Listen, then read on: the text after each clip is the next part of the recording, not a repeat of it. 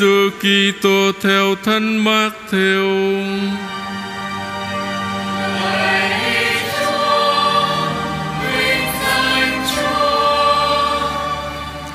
Khi ấy Đức Giêsu dùng dụ ngôn mà nói với các thượng tế và kỳ mục trong dân rằng, Nước trời cũng giống như chuyện một vua kia mở tiệc cưới cho con mình.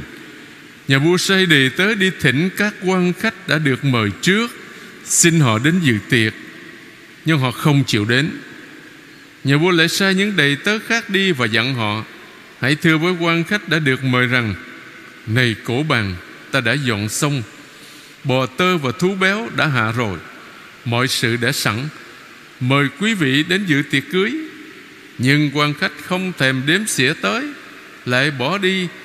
Kẻ thì đi thăm nông trại, Người thì đi buôn, Còn những kẻ khác lại bắt các đề tớ của vua Mà hành hạ và giết chết.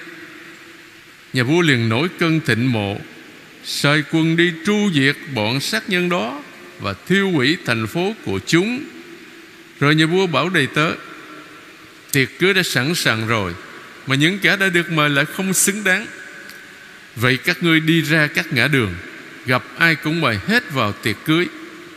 Đề tớ lần đi ra các nẻo đường, Gặp ai bất luận tốt xấu Cũng tập hợp cả lại, Nên phòng tiệc cưới đã đầy thực khách. Bây giờ, Nhà vua tiến vào quan sát khách dự tiệc. Thấy ở đó có một người không mặc y phục lễ cưới Mới hỏi người đó, Này bạn, Làm sao bạn vào đây mà lại không có y phục lễ cưới? Người ấy câm miệng không nói được gì. Nhà vua liền bảo những người phục dịch Trói chân tay nó lại, Quăng nó ra chỗ tối tăm ở bên ngoài. Ở đó người ta sẽ phải khóc lóc nghiến răng. Vậy kẻ được gọi thì nhiều mà người được chọn thì ít. Đó là lời Chúa.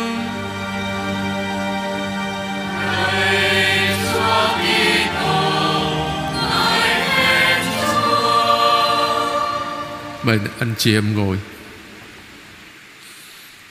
Thưa công đoàn phụng vụ Tôi xin chia sẻ với anh chị em bốn điểm trong phòng phụng vụ lời Chúa của ngày Chủ nhật 28 thường niên năm A hôm nay. Cái chủ đề của Chủ nhật hôm nay là sống trong ơn nghĩa Chúa. Khi chúng ta lãnh nhận bí thích thánh tẩy trở nên con cái của Chúa, trở nên một thành viên trong đại gia đình hội thánh. Điểm thứ nhất là bài đọc 1 Trích từ sách ngôn sứ Isaiah chương 25 câu 6 cho đến câu 10a Nói về cuộc khải quyền vĩ đại Bài đọc một mà chúng ta vừa nghe đó Là một phần của cuộc khải quyền vĩ đại Trong sách ngôn sứ Isaiah, Từ chương 24 câu 1 cho đến chương 27 câu 13 Cái cuộc khải quyền này nói về gì? Thưa anh chị em? Cuộc khải quyền nói về ngày tận cùng của thế giới Và sự can thiệp quyết liệt của Thiên Chúa.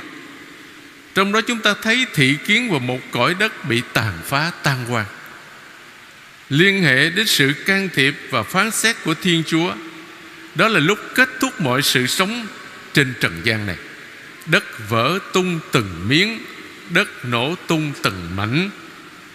Và câu cuối cùng của chương 24 chúng ta hồi nãy nghe từ chương 25 nhưng mà ở chương 24 là cái chương trước đó. Câu cuối cùng của chương 24 Tức là câu 23 Là chìa khóa giúp chúng ta hiểu về mặt thần học toàn thể biến cố khải quyền trong sách ngôn sứ Isaiah. Vần ô thẹn mặt bóng nguyệt hổ mày vì Đức Chúa các đạo binh hiển trị trên núi Sion và tại Jerusalem và vinh quang Chúa tỏ rạng trước mặt các kỳ mục dân người. Cái điểm thứ hai, điểm thứ ba đó là bắt đầu chương 25 câu 1 cho đến câu 5 tức là phần trước cái bài đọc mà chúng ta nghe hôm nay là chương 6 cho đến câu 6 cho đến câu 10 Chương 1 cho, cho đến câu 5 Xin lỗi Chương 25 câu 1 cho đến câu 5 Là một bài ca tạ ơn Và xưng tụng Thiên Chúa Là nơi nương náo an toàn. Chúng ta nghe lại chút Quả thật Ngài là chốn dung thân cho người hèn yếu Là nơi nương náu cho kẻ khó nghèo Khi gặp bước gian trưng Ngài là nơi trú ẩn trong cơn bão táp Là bóng mát giữa buổi nắng thiêu và sau cái, gọi là, bài ca tụng tạ ơn đó, Thì bài đọc một đề cập đến bữa tiệc cánh chung Mà hồi nãy chúng ta nghe đó. Thiên Chúa đãi trên núi Sion Để mừng chiến thắng và cuộc đăng quang của người. Bữa tiệc đó báo trước một kỷ nguyên hòa bình Cho các dân tộc Và thời kỳ tràn ngập niềm vui cho dân Israel. Trên núi này, tức là núi Sion, Người sẽ xé bỏ chiếc khăn che phủ mọi dân và tấm màn trùng lên muôn nước. Người sẽ vĩnh viễn tiêu diệt tử thần. Đức Chúa là Chúa Thượng sẽ lau khô dòng lệ trên khuôn mặt mọi người Và trên toàn cõi đất. Người sẽ xóa sạch nỗi ô nhục của dân người. Thưa anh chị em, Cái bài đọc một gợi cho chúng ta hai điểm. Cái thứ nhất thì anh chị em, Cái ngày tận cùng của thế giới là ngày nào chúng ta không biết đâu. Tôi có ý muốn nhắc lại điều đó đó. Là bởi vì nhiều khi anh chị em nghe, nay người ta nói mai mốt của kia gì đó tận thế. Rồi nói đức mẹ nói ngày này, ngày kia tận thế, thì anh chị em hoàn toàn là những cái chuyện bịa đặt hết. Không có ai biết hết. Khi các môn đệ hỏi Chúa Giêsu ngày đó sẽ ra lúc nào, cái đó chỉ có Chúa Cha biết mà thôi. Cho nên khi mà anh chị em nghe người này, người kia gửi những cái thư này, thư kia, cái này, cái nọ, tin nhắn cái gì đó nói rằng sắp tận thế, đức mẹ nói chuyện đó là chuyện bịa hết nha. Anh chị em đừng có tin vào những cái chuyện đó. Cái điều quan trọng đối với chúng ta, ngài tận thế lúc nào chúng ta không có biết nha. Nhưng mà điều quan trọng là chúng ta sống làm sao cho đẹp lòng Chúa. Sống làm sao cho trọn tình vẹn nghĩa với Chúa. Sống làm sao cho trọn vẹn cái niềm tin mình đã lãnh nhận. Đó là điều quan trọng. Chứ còn cái chuyện đừng có bận tâm tới ngày nào tận thế này kia cái thứ hai là cái bữa tiệc, anh chị em, ở đây chúng ta nhắc đến cái bữa tiệc thánh thể, tức là thánh lễ mà chúng ta tham dự mỗi ngày hoặc là hàng tuần. Đó là cái bữa tiệc tình yêu. Ở chúng ta kính múc sức mạnh từ bằng tiệc thánh thể là bằng tiệc tình yêu đó, để rồi ở trong đời sống đức tin thường ngày, chúng ta đi nơi này nơi kia, ở trong khu xóm mà nơi chúng ta làm việc, ở bất cứ ai mà chúng ta gặp gỡ nghĩa là chúng ta thể hiện cái lòng bác ái yêu thương, cái tình yêu mà chúng ta kính múc từ bản tiệc thánh thể đó để giới thiệu Thiên Chúa là tình yêu cho những người xung quanh mình. Đó là điều quan trọng. Điểm thứ hai là đáp ra mà chúng ta nghe một ca viên vừa hát là Thánh Vịnh 22 nói về người mục tử nhân hậu.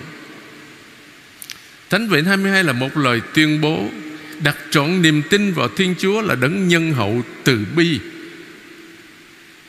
Là vị mục tử nhân hậu. Cái niềm tin đó là cái niềm tin của tác giả Thánh Vịnh Ông xác tín rằng Chúa là một tử tối cao.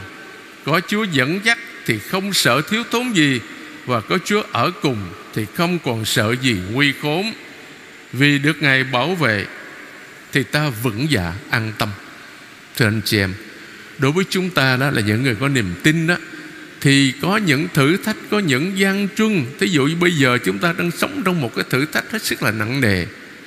Đó là đại dịch Covid-19 không biết bao giờ mới bị khống chế. Không biết bao giờ mới có vaccine để mà ngừa bệnh. Người ta vẫn chết, vẫn nhiễm bệnh, vẫn chết, nha. Và chúng ta phải tuân giữ những cái quy định nghiêm ngặt để bảo vệ sự an toàn của bản thân cũng như của tất cả mọi người xung quanh cho anh chị em thấy. Nhưng mà chúng ta không có tuyệt vọng. Chúng ta có niềm tin tin vào Chúa là cha giàu lòng thương xót. Nhờ lời chuyển cầu của Đức Mẹ Đức Mẹ là đấng phù hộ các giáo hữu, Thì chúng ta tin rằng Trong cái cơn đại dịch nguy hiểm này, Nguy hiểm cho tất cả mọi người chứ không trừ ai, Thì Chúa có cách nào đó Để cho nó sớm bị khống chế, Để mọi người được an toàn. Và cũng là cái cơn đại dịch Covid-19 này có thể qua đó Chúa nhắc nhở mỗi người chúng ta Về cái đời sống đức tin của mình Tại anh chị về một điều gì đó. Ừ. Điểm thứ ba là bài đọc 2 trích từ thư gửi Thánh Phaolô tông đồ gửi tín hữu Philippe chương 4 câu 12, 14, câu 19 và 20. Đây là lời cảm ơn chân thành của Thánh Phaolô tông đồ tại anh chị em.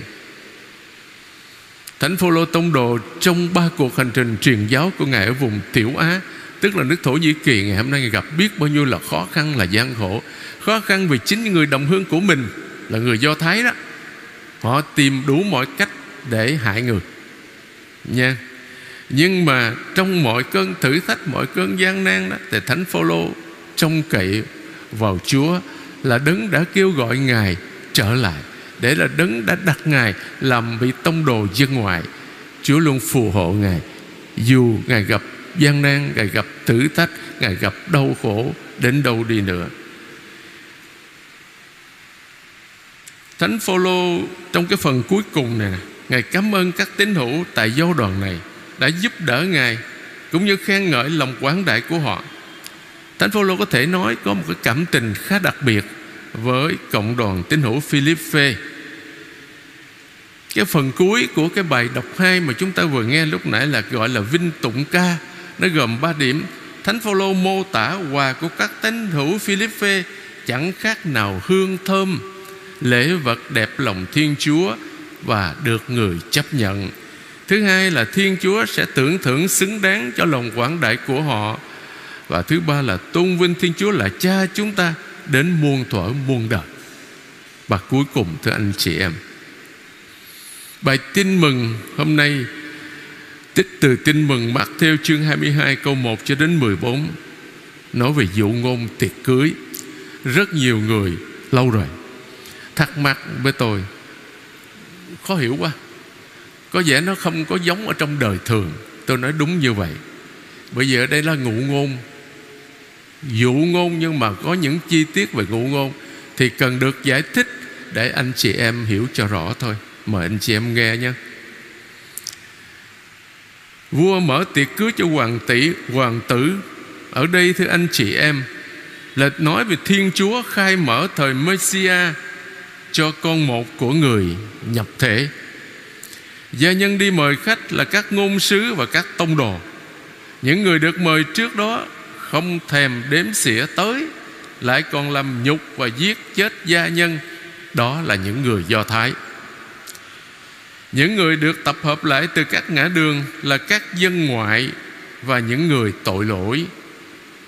Cuộc thiêu hủy thành phố của những kẻ bất nhân đó là sự tàn phá Jerusalem sau này, mà Chúa Giêsu đã báo trước rồi. Sẽ không còn hòn đá nào nằm trên hòn đá nào. Cái lời báo trước của Chúa Giêsu đã trở thành hiện thực vào năm 70 khi đạo quân của đế quốc Roma sang phẳng Jerusalem, cướp phá đền thờ, đốt cháy đền thờ, tịch thu tất cả những gì có đem về Roma. Và kể từ năm 70 đó, người Israel, tức là người Do Thái đó anh chị em, họ sống lang thang ở trên thế giới. Mãi cho đến năm 1948 đó, thì mới được hội quốc liên, tức là Liên Hiệp Quốc ngày hôm nay đó rồi giúp cho họ tái lập lại đất nước của họ. Mà họ lấy tên Israel là tên mà Chúa đã đặt ông Gia Cốp để làm cái gọi là cái tên nước của họ. Họ lấy làm vinh dự lấy cái tên đó. Israel từ khước ân cứu độ thì tin mừng được bung ra cho khắp mọi dân tộc. Có chi tiết hơi lạ. Là gia nhân ra các nẻo đường gặp ai bất luận tốt xấu cũng tập hợp tất cả vào phòng tiệc. Nha không có kể tốt xấu gì hết gom vào hết. Nhưng đây chính là thái độ của thiên chúa, mời gọi và ban phát tình thương cũng như ân sủng cho mọi người một cách không giới hạn. Cái phần tiếp theo đó ở cái câu 11 trở về sau đó, Nhà vua đi vào coi cái người không có mặc y phục lễ cưới Rồi phạt người đó. Cái đó là chúng ta thấy nó nghịch lý lắm Nghe nó khó hiểu Và thấy nó kỳ nữa nha. Cái phần tiếp theo của câu chuyện có vẻ nghịch lý. Như tất cả chúng ta đều nghĩ. Có lẽ đây là phần kết luận của một câu chuyện khác Đã được mắc theo ráp lại với câu chuyện trên, khiến chuyện này kết thúc một cách đột ngột và khó hiểu đối với chúng ta. Vậy, để giải quyết thắc mắc này, chúng ta nên nhận định ý nghĩa khác nhau của hai phần trong dụ ngôn tiệc cưới mà chúng ta vừa nghe. Thứ nhất cái phần ở trên nói về ơn gọi của dân Israel và các dân ngoại vào nước trời ở Trần gian, tức là vào trong hội thánh. Mà chúng ta bước vào hội thánh là qua bí tích rửa tội, bí tích thánh tẩy, thưa anh chị em. Phần thứ hai nói về sự đáp ứng của mỗi người chúng ta Khi đã được gọi vào hội thánh Là vào giờ cao điểm, Là lúc Thiên Chúa đến phán xét. Nha, Việc nhà vua cho dồn ép người ta vào phòng tiệc như thế mà chỉ thấy có một người không mặc áo cưới Đã là một chuyện lạ rồi. Nói chi chuyện nhà vua lên án người đó một cách nghiêm khắc. Nhưng thưa anh chị em, ở đây là một chi tiết của ngụ ngôn. Nó chỉ vô lý trong câu chuyện tự nhiên, nếu có ông vua nào làm như thế. Nhưng mà trong thực tế, đời sống từng ngày không có ai làm vậy hết? Đây là những điều ngụ ngôn anh chị em. Nhưng lại là một việc tất nhiên ở trong việc áp dụng vua tiến vào phòng tiệc là thiên chúa đến phán xét nhân loại. Nếu trong trường hợp một bữa tiệc nào đó ở trần gian này, thực khách không có áo cưới đó, có thể bảo rằng mình không thể làm khác được vì đã được mời đột xuất.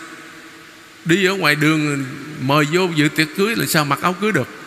Chuyện đó là không có. Nhưng mà ở đây đó, trong lĩnh vực ân sủng tới anh chị em lĩnh vực thiên liêng, ở trong hội thánh đó, thì một người đã chịu phép rửa tội đã lãnh nhận bí tích thánh tẩy thì đã sống trong hội thánh Chúa, không thể thưa với Chúa. Trong giờ chết là con không có mặc kịp áo cưới đâu. Đã tin thì phải sống đức tin của mình thì mới được ân cứu độ. Cũng vì thế mà câu chuyện kể rằng người ấy câm miệng không nói được gì. Cho nên thưa anh chị em, như tôi đã nói với anh chị em ở đầu thánh lễ, là đối với chúng ta những người Kitô hữu, những người đã lãnh nhận bí tích thánh tẩy rồi đó, bí tích rửa tội đó điều quan trọng là chúng ta sống trọn vẹn niềm tin đã lãnh nhận điều quan trọng là chúng ta sống trong ân nghĩa của Chúa, luôn làm theo thánh ý Chúa có như thế thì khi ra trình diện trước tòa Chúa đó, chúng ta mới không bị Chúa khiển trách về bất cứ điều gì mà chúng ta còn được Chúa tưởng thưởng xứng đáng. Tôi muốn mượn lời cầu sau đây để kết thúc bài chia sẻ hôm nay. Lạy Chúa Giêsu là một tử đời đời Nhờ ơn Chúa giáo hội chẳng thiếu chi Chúa làm cho chúng con được tái sinh trong nước thánh tẩy Và tuôn đổ ơn thánh thần xuống trên chúng con Chúa lại dọn cho chúng con bàn tiệc thánh thể Và dẫn đưa chúng con vượt qua cõi chết Mà đi tới nhà cha trên trời Nơi đầy tràn ân sủng, hạnh phúc và bình an. Amen.